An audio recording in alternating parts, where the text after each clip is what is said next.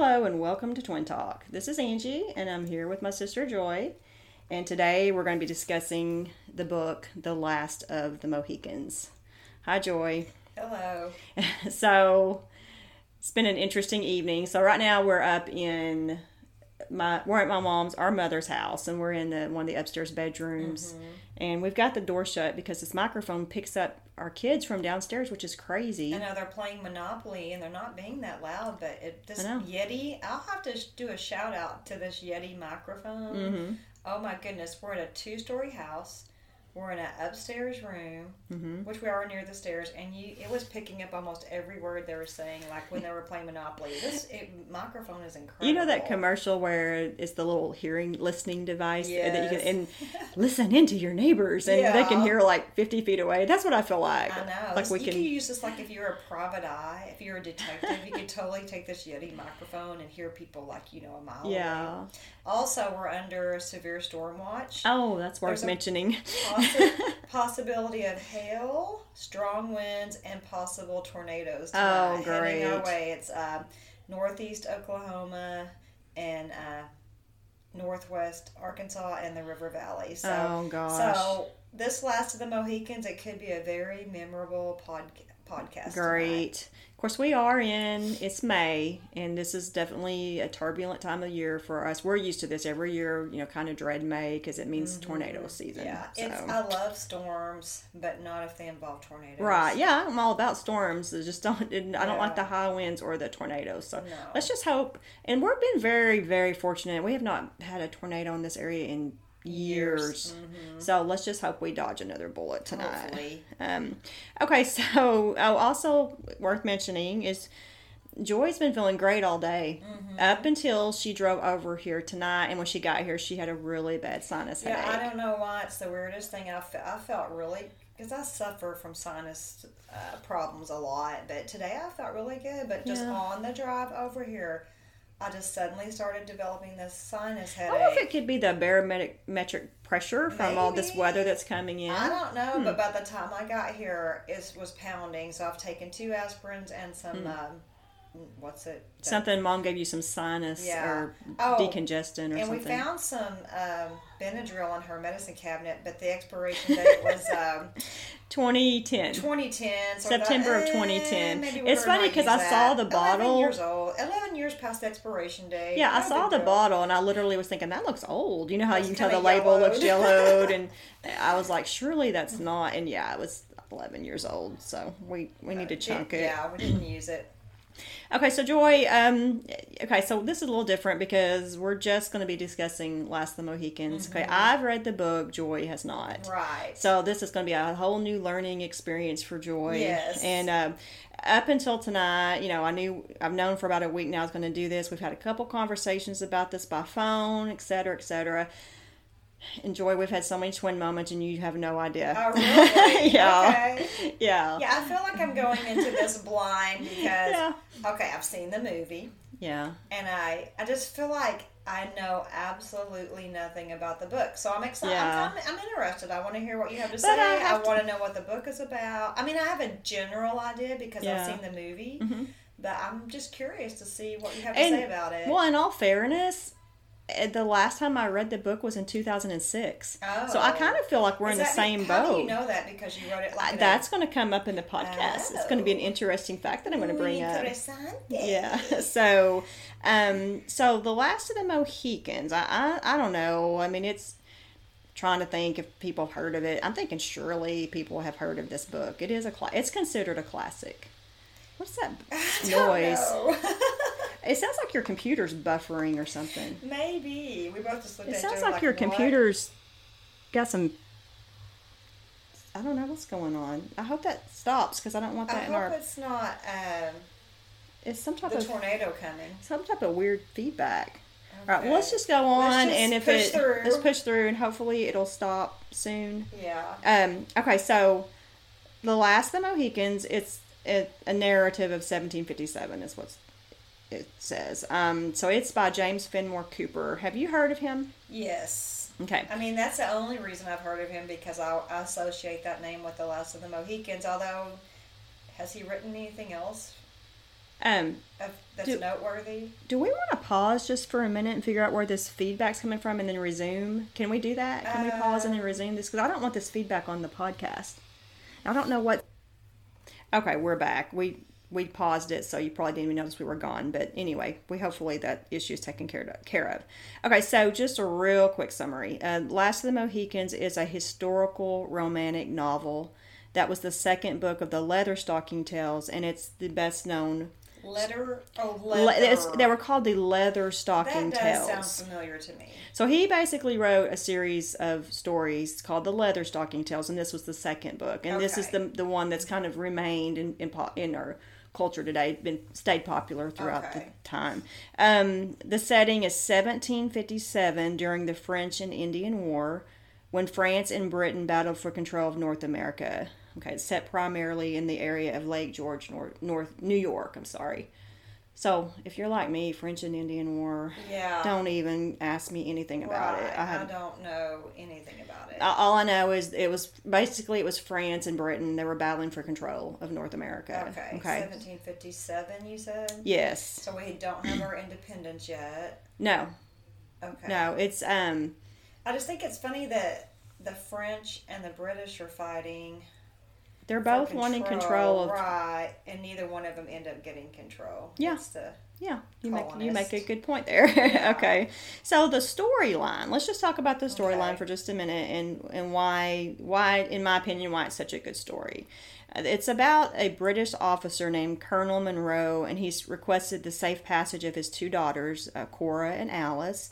Um, he's at Fort William Henry. Okay, that's where he's stationed, and he's Okay. he's asked this caravan of men to guard the women and bring them to him. Okay, and the the men in the caravan are Natty Bumppo or which I always thought was the funniest name. Oh, so you remember that name? Uh, yeah. Oh, Natty Bumppo. It's funny yeah. you remember that name because I don't think that was in the movie. I don't know then how I know that name. But I know Um, that name. Okay, but but he's it's Natty Bumppo, but they, he was also called Hawkeye. And just a little piece of trivia: Hawkeye from MASH. Yes. his character, according to an article I read, his character was named after Hawkeye of, of Oh. this story. I didn't know that, and of course, like everybody else, he was my favorite character on. Mm-hmm. Yeah, MASH. so they said in the storyline of MASH, his dad supposedly named him Hawkeye after Hawkeye from this. Yeah. Mm, very Okay, so Hawkeye was one of the ones guarding them. Major Hayward, who was a British officer, two Indians, Chingachgook, I don't know how to say that, and Uncas, and a native guide by the name of Magua. Okay, Okay. Chingachgook and Unca were the two Mohicans. Okay. hence the title, right? And I have a question, which this Okay. may come up later, but Yeah. is this where we get our word Mohawk from? Is the Mohicans? Well, that I think that's what they call Mohawk Indians is Mohicans. I thought I don't know. that's a good question, but I, I don't. Oh, the Mohawk Indians. Here come. So you don't say "Here come the Mohawkians." You say "Here come the Mohicans." I, that's how that's how I and I may oh, be so wrong. there is a tribe called the Mohawk. yes, Indians. yes, Oh, yes. Yeah, they're this is a they're a real tribe. Okay, yes. so I didn't even realize that. Yeah, and I I just assumed that I was, just but think I it's may be interesting wrong. Hmm. that as a teacher, and now it's very rare, but Mm-hmm. the other day, well, this year, matter of fact, a boy was walking through the hall and he had a huge mohawk. Like, Oh, e- everything shaved duh. on both sides of his head. I know where you're big, going with huge this. Okay. mohawk. But my point is, wow, that word is Oh. know, still around in our language today. Yeah. So, um, okay. So, oh, that's the error that's kicked on. Okay. So, yeah, I never thought about that. Mo, the mohawk. Wow. Okay. Yeah, you're right. Isn't that something? Okay. Okay. So basically, we've got okay. We've got the British officer, the the two um, Mohawk Indians, Natty Bumppo, and then they've got a native who's their guide who knows the area really well, Magua. Okay, well, right off the bat, they're all suspicious of Magua. They believe he's a Huron scout who's allied with the French. Oh, okay. Well, okay. Turns out their suspicion, their suspicions are confirmed. They find Oh, out he is oh, indeed the enemy. He was trying to lead them. Like at one point in the story, he's like, "I know a shortcut." You know. See, I wish I had known all of this before I watched the movie because I was confused a lot during the movie. yes, and I, I'm glad you mentioned that. And we're actually going to talk about that in a little while. So was I. Okay. Okay, so when they start getting suspicious of him is when he's like, "Hey, I know a shortcut," you know. And of course, they're having they're at his mercy because he's their guide. Right. But and then of course, um, Hawkeye, he's pretty smart guy, and he's like, "Mm, something's not right. Which one is the one play, played by Daniel Day Lewis? Hawkeye. Hawkeye. Yeah. Okay. Okay, so once Magua realizes they're on to him, he flees. Okay, Okay. He, he gets out of gets out of there real quick. Okay, so uh, it turns out this is kind of interesting. Okay, there's a reason Magua is seeking revenge. Okay, he's seeking revenge against Colonel Munro, the girl's father. Okay. Okay, so he really was trying to lead them into harm's way. Like a trap or ambush. Yes, or he was going to have them ambushed and just kill them all. He's really wanting to, he really wanted uh, the blood of Cora and Alice because he hates their father. Okay, and there what this did their dad do to him? Okay, this is what's so funny. Okay. so he believes that their dad is responsible for turning him into an alcoholic. Oh. So I guess in his mind, this is where I should have researched a little further. But I guess in his mind, the white man brought alcohol in, and he, you know, there they, I guess the British help supply them with whiskey, whatever, Okay. and he can't handle the drink, and he becomes a drunk. Well, because he's such a horrible alcohol, a horrible drunk, uh, he's horrible, and they his own tribe takes him to the whipping post and whips him, Oh. and then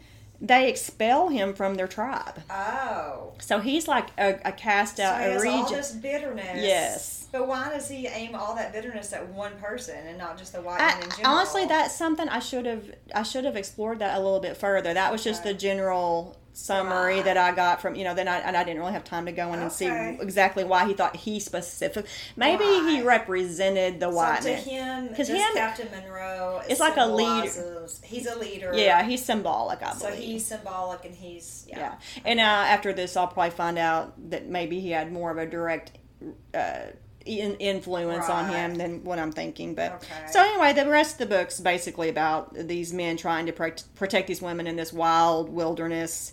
Mm-hmm. It's you know it's full of everywhere they turn. There's enemies, French and Indians. And There's hostile Indians and there's know, wait, French I'm sorry. Indians. I'm, so Cora and what was this? Alice, Munro. Their dad, he's a British officer. Yes, Colonel Munro. So their enemies would be the French. Yes. Okay, So and they're so they're constantly avoiding the French and the Indians who are allied with the French, which the Hurons, I believe, were allied with them. So basically, if this is t- t- you know action and adventure, that doesn't even come close to this. I mean, Mm-hmm. it is full. If you like action and adventure and Mm-hmm. throw in some romance, then this is a, a awesome story. Right. Um, there's. And I, personally, I love the storyline because I mean, how romantic is that? I mean, it's. Yeah. I mean, You're going through this untamed wilderness. You've got these men protecting these women against the.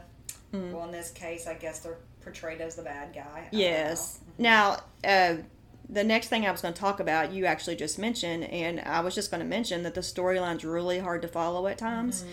because it's hard to keep track of who's doing what to who and why. Right. Oh yeah, Right. I was confused through the whole movie, but that's not. I get confused easily. Oh. So I was like, I'm sure this makes sense to everybody else, but I was so confused. Well, Who so was who and what was what and why. so I'll just say this: Last of the Mohicans is one of my favorite movies. Okay. Okay. Oh yes, I knew that. And I have it like I have a little shelf of all my favorite movies, and it's Mm-hmm. it's on there. And I've probably seen the movie. I've probably excuse me, I've probably seen it four or five times, Yeah. maybe I don't know. But you know, But- and maybe, and I watched it on DVD, uh, and maybe I just had a bad copy. But I remember it was really dark and grainy. I remember it was like not good quality. It was hard for me to tell what was going Oh, on sometimes. yeah. I just remember thinking, like the scenes maybe were dark Yeah, they were or hard yeah. to see what was going on. Okay. But once again, I think it was an old DVD. Well, It and I wanted been- to watch the movie before we did this podcast just to refresh my memory. But today I watched a bunch of scenes on YouTube, Yeah. so it kind of refreshed my memory. But um, I just wanted to say that um, I read the Wikipedia version about the Oh, movie, right. and I gotta tell you, it helped me tremendously. Maybe I should have yeah, done that. yeah. Um, so the Wikipedia, I was like, oh, oh, oh, okay. Okay. Now I really see why it totally helped clarify. And I wish I would have read that, bef- like you said, Yeah. before I even had read the book or watched the Is movie. he, you know how Daniel Day Lewis in the movies, you know, I guess he's supposed to be really good looking and hmm. brave and strong. And is that how he's portrayed in the book? Like he's supposed to be like this almost hero? Yeah, and actually, uh, you're jumping ahead just a little Oh, bit. okay. We are going to talk about that, and you know me and my OCD. I gotta. Oh, if- yeah. that'll throw me off if we talk about that right Continue now. on. Oh my Continue lord, on. yeah. Okay, so the only other thing I wanted to mention, I, there is. I just want to warn you that the end of the book is so sad. It's Oh, really sad. Really? Yes, Is the and- movie not in like the book does? Um, no, no, Okay. because in the movie it kind of ends with just some deaths. I don't know how else to say it. Um, and in the book, yeah, it ends with a couple people dying, but they describe their funeral pro- processions. Aw. And there's two funeral, and I'm not going to say who. I don't want to spoil this, but there's two funeral not? processions. Is anyone actually going to read this after listening? To Well, no, but they might or- watch the movie. Oh, So- But in the book, can we know who died? We're going to talk about that too. Honestly, it's been so long since I've seen the movie. I don't even remember who died in the movie. Okay, you're lived and who right. I guess I'm making too big of a deal Well, we this, but spoiler alert. yeah, but it's actually it's it's it's it's on down. Like I said, I, you know me, Oh, I got to keep with my outliner. Yeah, it's gonna screw me all up. Okay, on. so so just like I said, just be prepared if you. Like I said, I, we're gonna talk about how I don't recommend you read the book in a minute, but Right. but honestly, that was a really good part of the book was the funeral person. It just was it was just beautiful and it was it was heart wrenching. it was described. It was described. It was just like when I got through reading that book, I I literally felt like I had just lost the love of my life. I, I just felt like I was like, oh, Also, I take it was crying. I who? What did you say? Hawkeye. You just said you. I thought like you said lost- hot guy. No. you said you felt like you lost the love of your life. Does that mean Hawkeye died? We're gonna talk about that, Joy. Okay, okay. I'll quit asking questions. I'll quit asking questions. Okay, so as you can gather, the only reason I read the book was because I watched the movie. Okay, I probably would have never read that book had No, I I not know had that. I not watched the movie. Okay, so the movie came out in nineteen. Just is- like I captured the castle. You're Yes. right. I probably would have never read that book if I had not seen the movie. Yes. Yeah. Yes. And the movie was, I just loved the movie so much. I was like, dang, I got to read that book. Um, so it came out in 1992. I don't remember if I saw it when it came out or later. But so, like you said, it starred Daniel Day Lewis as Hawkeye and Madeleine Stowe as Cora. Okay, Uncas, he's the son. Okay, uh, the Mohican son. He was played by a gentleman by the name of Eric Schweig, S C H W E I G. Joy, he was born in 1967. He's just a few years um, older than us. Okay, let me say this about Eric Schweig. I found him incredibly attractive. Okay. and I'm trying to think which character. he is the he's one of the Mo- Mohawk Indians. Okay. He's the son. Okay. Even And- better looking than Daniel Day Lewis. Were you? Oh my attracted to him? gosh. There is no comparison. Oh. Uh, I don't Silly think. me. Okay, I personally do not find Daniel Day Lewis attractive. Right. Okay. Do you? Uh. Honestly, I don't even. I remember. I always think of the cover of the Harlequin romance. The guy standing Yes. there with his hair blowing. Just think That's of his I hair completely. What's the guy that plays the flute? That's kind of bald on top, but has the long hair. He's real famous. Oh my gosh. Uh, the I- flute? Yes, doesn't he play like the flute? What are you And he's talking real Kenny G. Oh. Yeah. Reason, this image of Kenny G comes up. I was trying to think of of like some real masculine I was trying actor. to picture what Daniel Day Lewis looks like, and for some reason, Kenny G came. up Okay, in this movie, picture his hair completely pulled back off his forehead, and, and it's as long as Madeleine Stowe's, and it's kind of in a ponytail in the back, and it's kind of frizzy. I'll have to at Google his image, but anyway, I, it, Yeah. I thought it seems like I thought he was attractive, but I Yeah. can't Now a lot of people, it's funny because over the years I've heard people talk about how they think mm-hmm. he's attractive. I just But now in the movie, yeah. yeah. he was okay in the movie, but just for me, I personally had a thing for Uncas. um. Anyway, Uncle, so and I need to hush up because I'm not kidding. Like I, after that movie, I had the biggest crush on him. I swear. But anyway, um, but I thought the casting was really, really good. Okay, Okay. so um, oh, I even made a little note here uh, that Daniel that um Cora and Hawkeye both had long pretty hair. And Alice, I want to just I feel like she's definitely worth mentioning. The younger sister Mm-hmm. Alice, okay, she was played by an actress named Jodhi May. Okay. And I just felt like all the acting in the movie was good. Mm-hmm. I just felt like she had one of these you ever hear people say someone just had a role of their lifetime? Mm-hmm. And it was I don't know how to explain this. It was a very um it was almost like a second hand role. I don't know how to say that. Like Mm-hmm. she was definitely one of the like a supporting yes yes like a supporting yeah. Mm-hmm. actress but i felt like for her role and just what little she Mm-hmm. had in it i just felt like she was outstanding Yeah. her um her this is uh, this is funny but every, almost every scene she was in she had to she was constantly being horrified by things she saw she Mm-hmm. was be she was just thrown into like massacres and shootings and that, stabbings yeah. and, and just to watch her go from being a normal uh, British girl because she was just you know British girl and just and watching her just deteriorate throughout the movie was fascinating. Yeah. and some of her uh, face, like um, Her expressions. her expressions in the movie or just I mean you could it was it was like you was really you were really watching someone just fall apart and it was like she was literally going insane Right. and she was just I, I can't say enough about what a good job she did in that movie. Way to go. Uh, what was her name? Uh, Jodhi May. go, Jodhi May. Yeah, and she spells it J O D H I. I thought that was kind of cool. Yeah. Uh, but anyway, the reason why this is one of my favorite movies is, as always, is the setting. Okay, Mm-hmm. There's, it's just beautiful. So the like, there's forests, there's waterfalls, there's caves, cliffs. there's big cliffs. Um, there's just lots of beautiful scenery, and like there's there's one part in the movie just is really cool. Like the girls, they're they're being transported, you know, by all the guys. They're and this is before anything's really happened. And one of them glimpses through the forest, and she sees this cougar or, Oh, or yeah. mountain lion, whatever it was, and she just sees it kind of slipping through the woods. And it was just so cool. It was just kind of a powerful mo- moment showing you, wow, we are literally we're in the wild. Right. Yeah. Um. Okay, the music. I love the music. Mm-hmm. Okay, so the music that was playing at the first. I was laughing when she was. I didn't know she was going to play that, and I was Yeah, like, why were you "Oh," laughing? Because I, it just, I don't know why. I don't know why I was laughing, but it was like, oh, I forgot. I picture like on the Titanic when they're doing the one big sit down. Is that why you're laughing? Yeah. Well, now I'm in. I.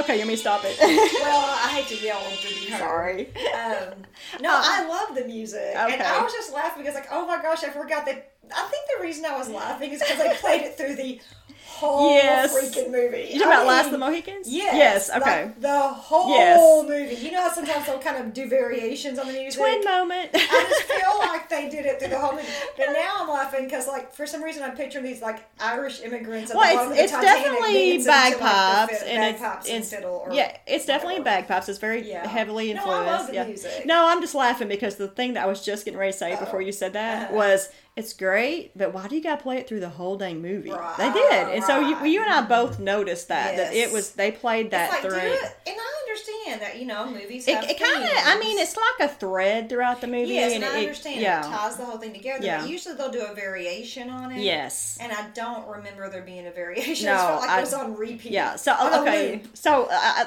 that's funny you said that because so I was at work and sometimes I'll just play music while I'm working. Yeah.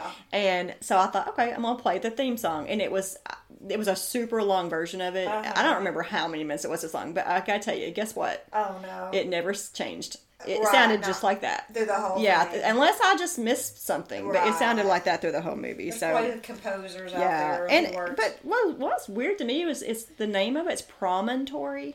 huh. And do you know what that means? No promontory. clue. So promontory means a point of high land that juts out into a large body of water.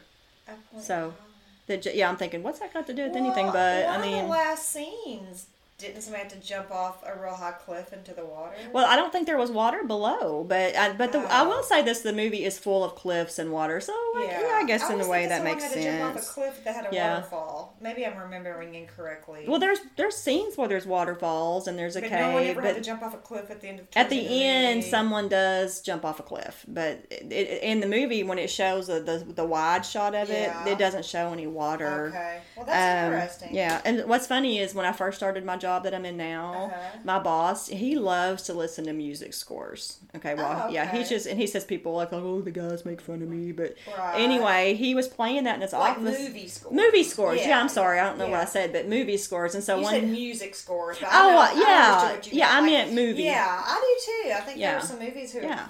have. Yeah, I, I do too. I don't think there's anything weird about that. So he uh, was playing that song, and he said, "I bet you don't know what this is," and I said, "I bet you I do," and Uh-huh. you know, and I was like, "That's Last of the Mohicans," you know. Uh, was, it was he impressed that you knew? Nah, probably not. He's not impressed a lot.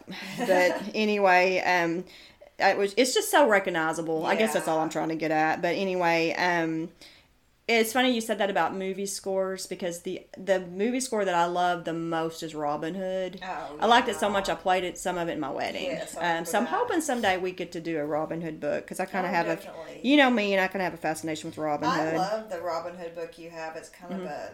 Oh yeah. I think Greg Hildebrandt is the illustrator. No, that's a different book. Oh saying, no, no, you're right. Just the little, I love the little. that book because Yes. it's a little children's book. Yes, you're the right. Illustrations are beautiful. I was picture. I was thinking of a different book, but yeah, you're absolutely right. yeah. Greg Hildebrandt's an awesome uh, Yeah. illustrator. So anyway, I thought it was interesting. Eleven films have been made from the book. eleven. Eleven, yeah, throughout I like since the the '60s. Wow. Yeah, 11. Okay, let's talk about the book. Here comes the painful part. Oh, Lord. Okay, so there's mixed reviews. Okay. Okay. So, from what I can tell from my research, people either loved it or they hated it. Okay. Okay. Guess who loved it? Who? The Europeans. Okay. Yeah, Europeans. Can you maybe take a guess as to why they liked? Um, Think of these tales about the frontier Yeah, and Indians and I fr- would think okay. to them it's exotic, the unknown, the unexplored. I mean, they're more civilized, and it's just something new and exciting. I have no Mhm. idea. I'm totally guessing here. Yeah. So, can you remember when we did um, Sleepy Hollow? Yes. And, and we discovered that Washington Irving was one of the first authors to give America an identity and to give Yes. because up until that point there really weren't any authors or, or well-known writers in America. Mm-hmm. Okay, so the Europeans, the only stories they had was from their own countries, right? They didn't know anything about Mm-hmm. America. True. And you know that goes back to our Daniel Boone uh, Mm-hmm. podcast. I don't think I brought this out, but they said that his autobiography or his Mm-hmm. bi- maybe I guess his biography. I'm sorry. Was big in Europe because once again it was Mm-hmm. introducing them to characters, places in the New World, in or I don't know if I should say New Exactly. So, States, yeah. so they were like, they were just eating it up because they're like, they don't have any idea. All they hear is about was is from travelers who come and tell them. But now they're like, they can actually sit and read these tales about Yeah. America frontiers and Indians, and um, I think that they liked it because um, he just gave everybody these. He used lots of. Um, well, he had lots of colorful personalities in his writings, Yeah. and uh, I think they like to hear the, the kind of the rough and the uh, the the slang, the regional slang from America, and of course they were fascinated. I, I think they were fascinated with Native American Indians, and I've told you this yeah. story before, but it's worth repeating. When I was a Girl Scout counselor, which we talked about on our last episode, Yeah. um, there was a counselor who came over from. I want to say she was from Czechoslovakia yeah. And uh, her name was Daisy. It was her camp name, and uh, she she spoke very little English. Yeah. And um, I asked her about her time in the states and how she was liking it, and she said she liked it, and she said, "But my lifelong dream is to visit Oklahoma." Oh. and see and i was like you know and i was laughing oklahoma i'm like boring you know?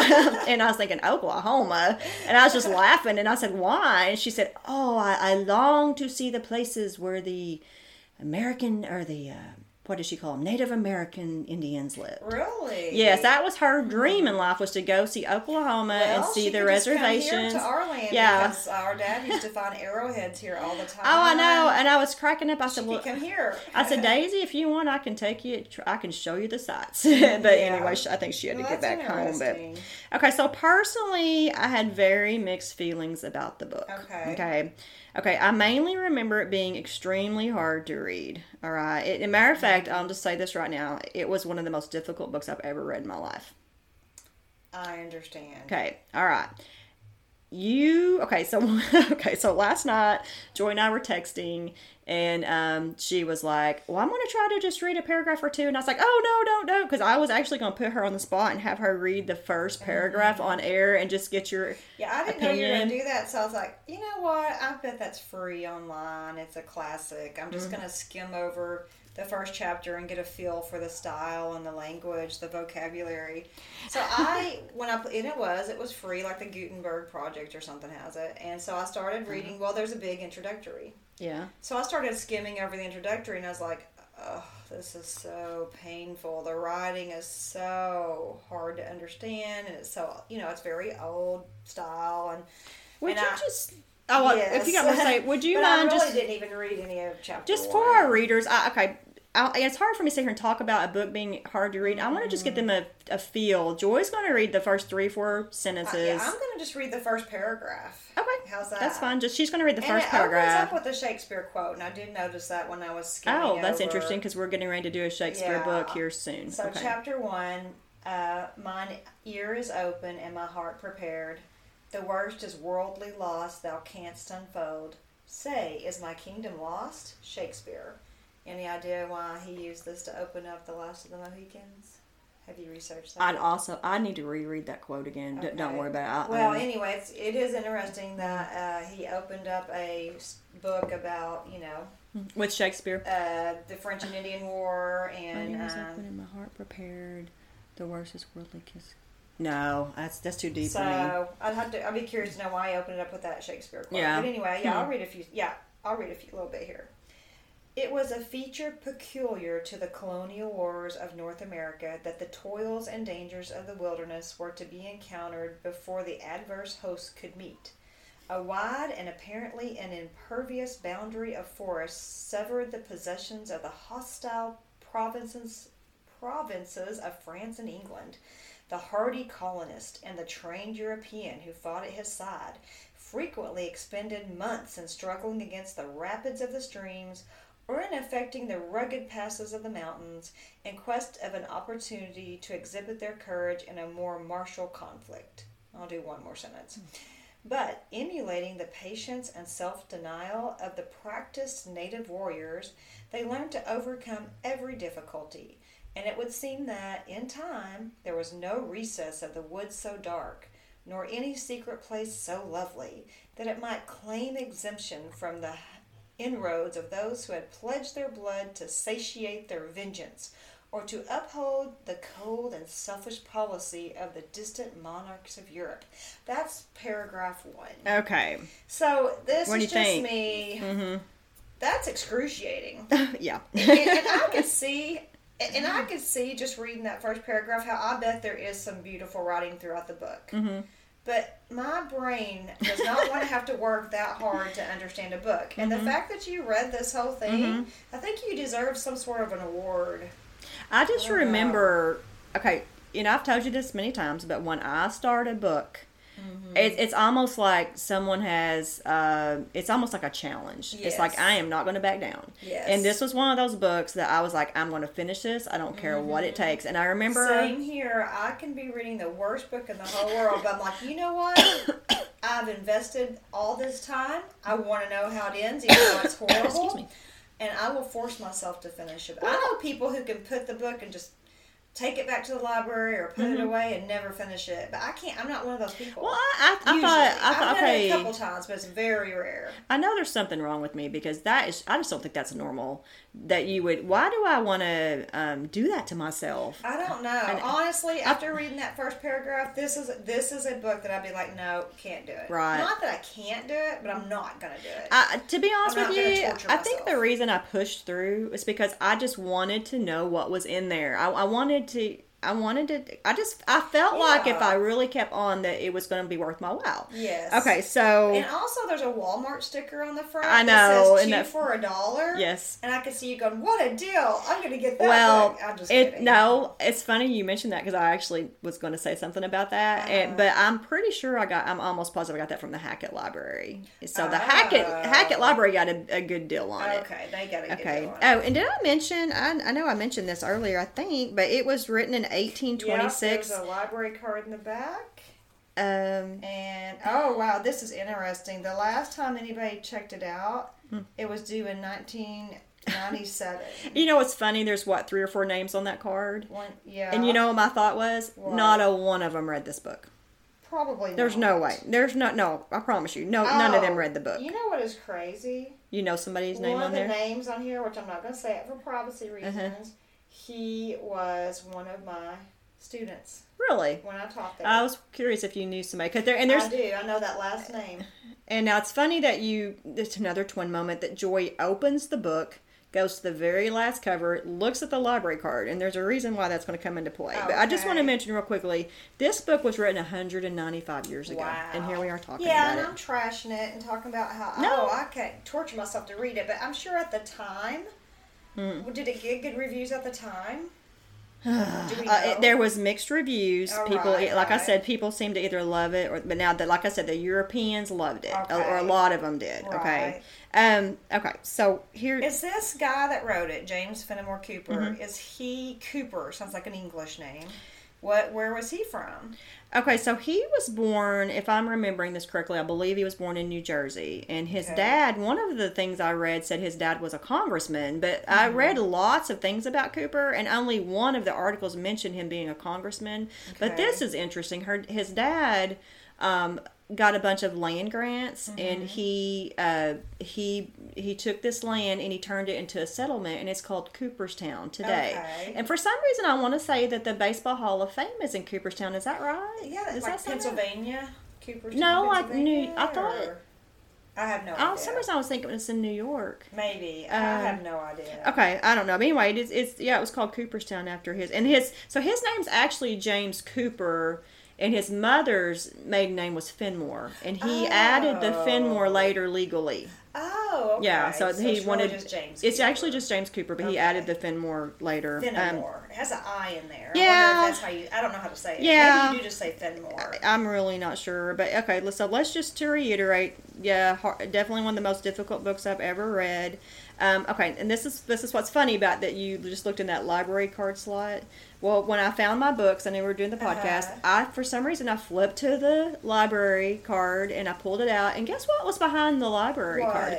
I had written a review about the book when I read it, and that's how I knew when I read it because it was Oh. dated 2006. Yeah, and up here it says read 2016. Yes. You just read it. I, I, well, I had written that at the time. Oh, it's That is raining. rain. This Oh, cool. once again, Yeti people, whoever you are, it's raining. It's going to give a nice little ambiance to our. And the wind is blowing, to our and podcast. it's catching. It, the uh, mic is picking up the rain. I kinda like aw- it, I though. do too. That's cool. it's kind of soothing. That's really cool.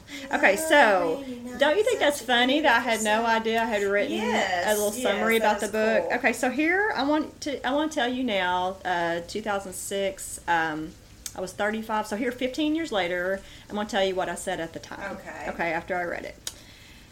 I read one paragraph and almost gave up because the language was so difficult to understand, but I pressed on, hoping to adapt myself to the unusual sentence, stru- sentence structure and run on sentences. the thank goodness I did. oh, you just what did you just say a few minutes ago? You almost you Uh, wanted to give up after reading a After paragraph. that one paragraph, I'm just like, yeah, Right. not gonna happen. Right. Okay, I got I got more. Although I had to read and reread sentence after sentence in the beginning, eventually it became much easier to understand. Okay. Not sure why that is. Maybe the writing became simpler as the book progressed, but I seriously doubt that was the reason. The writing in this book is beautiful and in my opinion, oh, I got to tell you something. You really, really need to listen to what I'm saying in this. Okay. There's a there's a reason I'm reading this. Okay. You really got to pay attention to what I'm saying because it's going to come into play shortly after. Okay. All right. So I just got through saying I almost gave up after the first sentence, Right. and it has run-on sentences and unusual sentence structure. Right. Okay. The writing in this book is beautiful and, in my opinion, painfully descriptive. By this, I mean much thought and work went into every sentence. No shortcut or sloppiness in this book. The characters are so lifelike, it's hard to believe they did not really exist. I give this book an A plus plus. Oh wow. Yeah, I was really generous. However, be prepared for some gloominess at the end when the funeral the funeral procession is described in great detail. You will feel as if you've lost the love of your life, and to see the end of the Mohican tribe is tragic, but it is a beautiful and heart-wrenching experience nonetheless. Wow. Well, uh, how about an A plus plus for sappiness?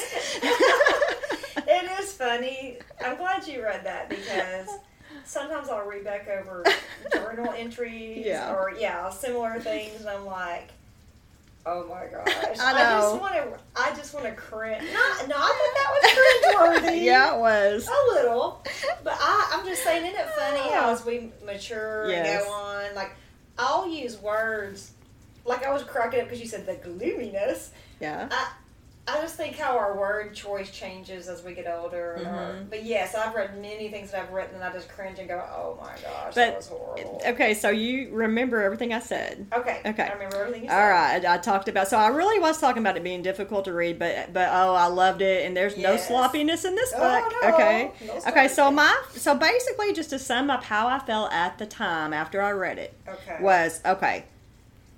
I love the movie so I desperately want to love the book. Right. Have you, you know what I'm saying? it's like Yes, if I love this, so the book's got to be good. Yes. Okay, so I mean, that's the kind of book someone could have written for, just for me. Okay, Right. the storyline. Okay, it was okay. So I basically decided in my heart, okay, it was hard to read, it was painful, but the fault lied with me. It's my inability to comprehend his writing. In other words, I'm just not smart enough to read it and understand Right. it. But then I stumbled upon something that totally opened my eyes. Okay. An essay was written about James Fenimore Cooper by none other than Mark Twain. Oh, that was like because he's a great. Oh, he's good. Okay. He can roast.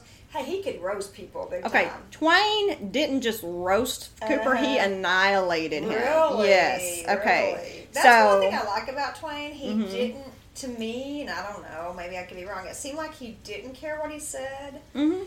No. he, he didn't care if he offended somebody. He just spoke truth. he was definitely really comfortable felt. in his skin, and he was just, you know, he, he, he was very thick-skinned, didn't Mhm. care. I just like that And he super would call smart. stuff for what it was. Yes. You know, if, that, if it's horrible, he's going to call him out. That's horrible. You know, Yes. I like that about him. Okay, so basically, what happened was I read the book first, and then I stumbled upon this essay by Mark Twain. And what's weird? I'm very curious to see what he has. oh, you're going to hear. And I do have a question, real quick. Okay. When I, would, I don't know, because I've only read that paragraph, but it reminded me of the style of kind of Sleepy Hollow.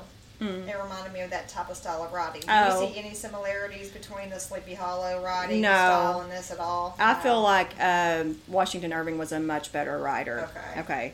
Okay, let's hear it. Let's hear Okay. Okay. You're you're it. gonna have you're gonna hear it. Okay. So, like I said, I stumbled up, and what's weird now is if you Google "Last of the Mohicans." You're gonna see Mark Twain's gonna come up over and over about this essay. So this essay is actually famous, but I had never heard about it before. Okay. Okay. Okay. So Mark Twain greatly disliked Cooper and all of his writings, even to the point that he wrote an essay of satirical criticism about how bad Cooper was as a writer. Okay. It was called Fenimore Cooper's Literary Offenses. Okay? Okay. In the essay, he completely assaults Cooper and doesn't pull any punches. And like I said, he's brutal. So my advice is. I do want you to read this when you get a chance. I want you to read Fenimore Cooper's Literary Offenses by Mark Twain. Okay. My advice though is you really need to read a little bit of Cooper first to get you in the mood, Right. to get you in that setting or whatever, and which is what happened to me by accident.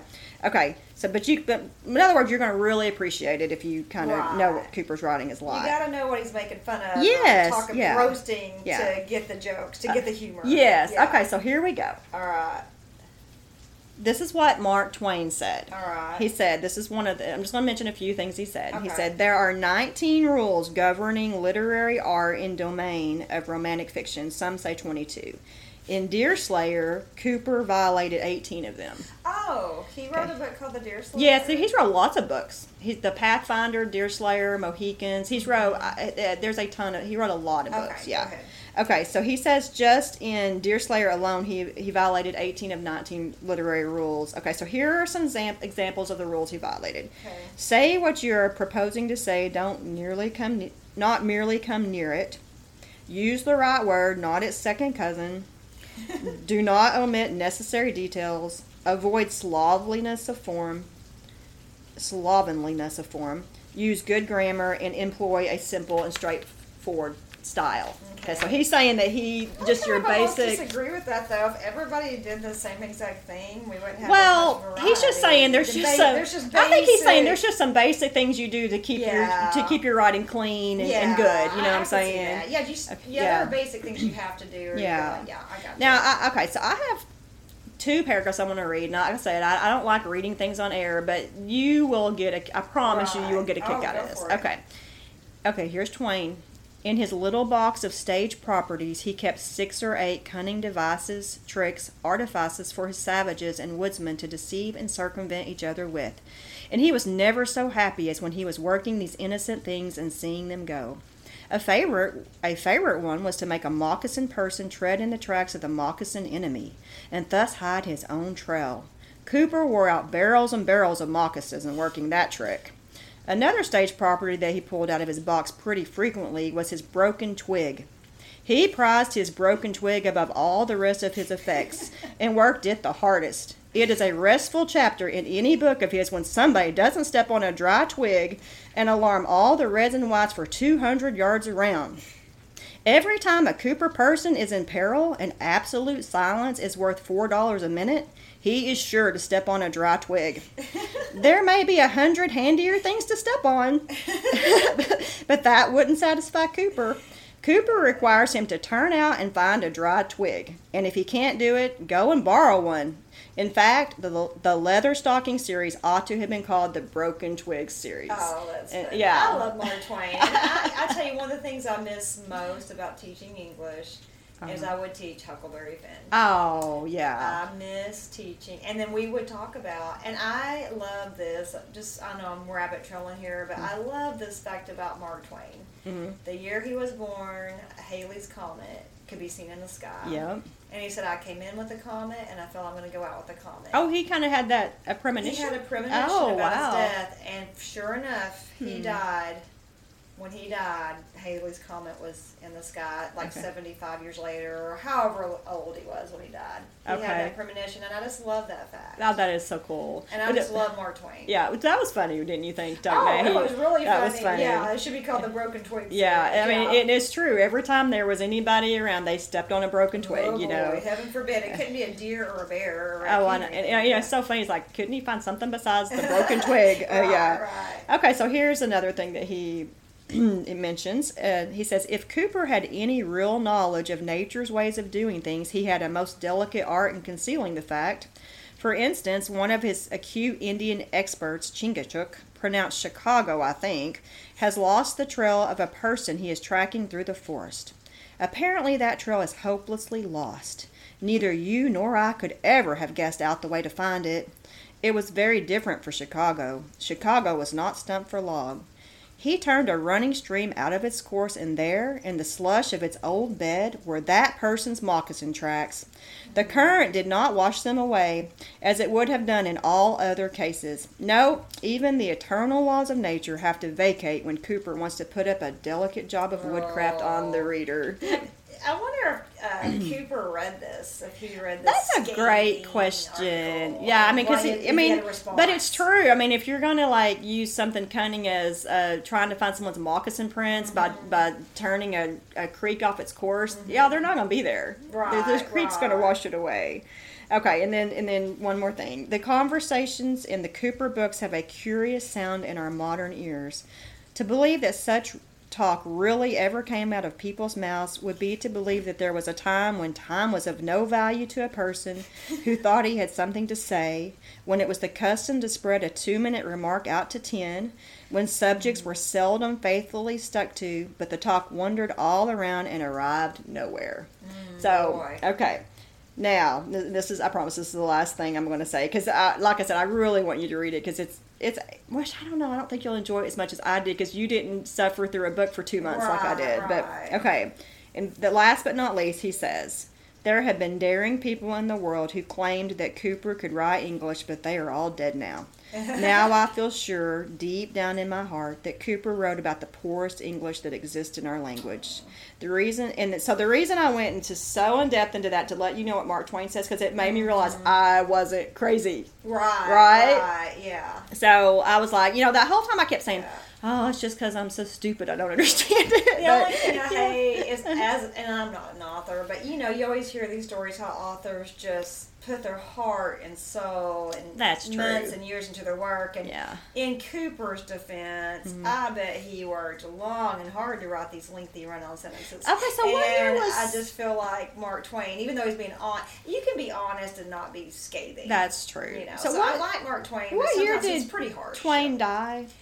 Oh, that's a great. I should. I, I'm know getting the impression just from reading some of his remarks that he that Cooper was dead long before Twain was Maybe. around. See, I should know this because I used to teach. because I mean wasn't didn't Twain live in the 1800s? I mean, Yes, okay. um, and Fenmore was born like in 17. they Uh, were. he was born after the Revolutionary War, not too long after the Revolutionary War. I would so. say they were at least in the same century. Yeah, You know. yeah. But anyway, just to just kind of to close things up, I did find another person um, who wrote an article about the differences between the book and the movie. And he said, um, I, I, I want to read you this because this is just kind of funny. He said, due to the text complexity and the author's peculiar writing style, it took me quite a while to get into the story, thus reducing my reading speed considerably. Mm-hmm. But once I was one third into the book, I started to really enjoy it. And as the narrative became more and more complex, I became aware of how much the book and the movie differ. So, so even That's he, kind of you said that. Yes. So it takes a while just to get to use Yes. the writing style, but once you do, you can read a lot. yeah. So I, I, that's why I just love reading other people's opinions because it helps verify what I was Yes, thinking in the first yes. that I'm not crazy. Yeah. Um, but basically, one of the biggest differences is in the book, two people die, and in the movie, they change the person, one of the people that dies. Okay. And I don't know why they did that. Um, I guess I can say this. Okay, in the book, one of the sisters dies at the end. I remember it was Alice. well, I mean, in the movie. Yes. Alice dies in the movie. yes. Okay. So I guess I'm mean, like I said, who no one's going to Cora that. So and Hawkeye make it in the movie. Right. Okay. And so dies, so guess right? what? In the book, Cora is the one that dies at the end. Oh. Yeah. So um, and then he just uh, one more thing he said that and, and oh, you and I have talked about this, and I just. I'm so sick of every time someone talks about something being racist because that's all we hear 24 7 is how Right. things are racist. racist. But I'm going to have to say, I kind of agree. Uh, This is a Mm-hmm. different stance for me. I kind of Okay. agree with this guy on this. He says the book is somehow more politically correct than the movie, despite being so much older. In the book, we see balanced contributions from our three protagonists, but in the movie, it is only Hawkeye who takes center stage. Remember, you asked Oh, me about that earlier. Uncas is arguably the most heroic of the group, yet he is put on the back burner. This difference between the book and the movie not only weakens the story, but is marginally racist. And then he says, "Why has the story changed from three heroes to one white hero and his two side Ooh, cook that is and his two good side cooks?" Yeah, I have to say I'm totally agreeing with him. Okay, so that that one I can buy that argument. Yeah, he says, "Why did it change from? Because it's in the book, they're all equally revered, Mm-hmm. Yes. equally good hunters, equally good, Mm-hmm. s- equally skilled at hunting, fishing, uh, and shooting." Okay. Okay. Okay. Uh, so he said, "Why does the story change from th- three heroes to one white hero and his two sidekicks?" Mm-hmm. Okay, I can buy that. Yeah, and he says this did not need to happen to drive the story. So was the change made to pander the audience? Perhaps. Uncas and Chingachgook barely contribute to the group's progress as a whole. They don't speak as much, make decisions, or play a major role of in, at any point. In the book, Hawkeye is an older man who is not likely to risk his life freely. He is quite conservative in many regards, and in the book, and in the book, he is the group's headstrong leader. So I just, I just wanted to mention that because I, t- I- as much as I love the movie, I do agree with him 100% that why mm-hmm. did they could have left the two Mohawks to be Yeah, just as central Mhm. characters, and, and I would have enjoyed it as much or more Right. if they maybe, had done that. to me, maybe they were just trying to make the focus on the love story between Yeah. Cora and Hawkeye. Maybe. Yeah. Maybe that's the reason they took that direction. But And he and he this guy he I guess I need to say give his credit to who his name it was V M Simondon, but he believes that it's a, what it remains a classic of American literature, and he he believes everyone should read the book. Okay. Okay, so with I'm going to close now, but with with everything, uh, with that being said, I love the storyline, I love the movie, but I do not recommend the book to the average reader. Right. And I'm not trying to um, disparage anyone or act like anyone's not smart enough to read the book. I'm just saying, people like me and you, I'm not going to recommend you to try to get through this book. It's so difficult. Especially so, when time is so valuable. Yes. And like me, um, I don't want reading to be a chore. Yes. I want it to be enjoyable. Exactly. So I gave So- the book one Mohican, and I gave the the movie four it one- four Mohicans. Yeah. Okay. So that's all I had. Did you have anything you want to add? i give the movie three tomahawks. I mean, I'm sorry. what did you say? Mohicans. Yeah. I think the movie is probably 3.5 Mohicans. Mm-hmm. And I did not, of course, like we said, I haven't read the book. Yeah. So. So this is one of those weird book uh, reviews that I that it's weird how I love the story, but I hate the book. So I know, I do. uh, I agree with that. I think sometimes uh, authors have a wonderful, original, great storyline. If they could just flesh it out and write it, in a way. Right. That's really good. But, right. So well, apparently people liked it, or they wouldn't have made all these movies about it. That's So, true. I, like I said, it's it's just so much in there that's that's really good. There's some great stuff in there. So, Um, all right, so next time um, I'm going to be talking about a little book I have at home. When I say little, it's a little tiny book, Mm-hmm. but it's full of uh, Shakespeare. Okay. And so we're, and you know, um, we may have listeners right now going, "I'm not going to listen to that one," Yeah. uh, but it's it's about Shakespeare, so I think it's going to be fun to talk about. Yeah. What do you have any idea what you yeah, want to talk I about? just finished a book um, called The How and the Why, and I think I'm just Mm-hmm. going to talk about that. It's a pretty powerful book, so I'll Oh, and talk really? about that. Yeah. Can you give me just a, it Yeah, about? it's about a, a teenage girl who got pregnant who had to give up her baby. Had to give Oh. up her baby for adoption. But Oh. the book is from the daughter's point of view once she's grown up, the one that was adopted to another couple. oh, the actual child that Yes. got that was adopted. It tells the story from both points of view. Oh, okay. And then at the very end, I don't want to do a spoiler alert. It Oh. merges, but it's Oh, it's very powerful. so is it a true story? Is it based No. based on true events? No, okay. but I just it felt so real. So I'll save all that till we have that podcast. But that's that's the general synopsis. So. Okay, cool. Okay. Uh-huh. I'm trying to think if there was anything else that I wanted to mention. Uh, uh, uh, it's raining, and let's just Yeah, I'm thinking we need to go check the weather. Yeah, yeah, okay. Make sure the storm's not headed this way. Yeah. Okay. All right. Well, thank you for joining us, and we will see you next time on Twin, Twin Talk. Talk.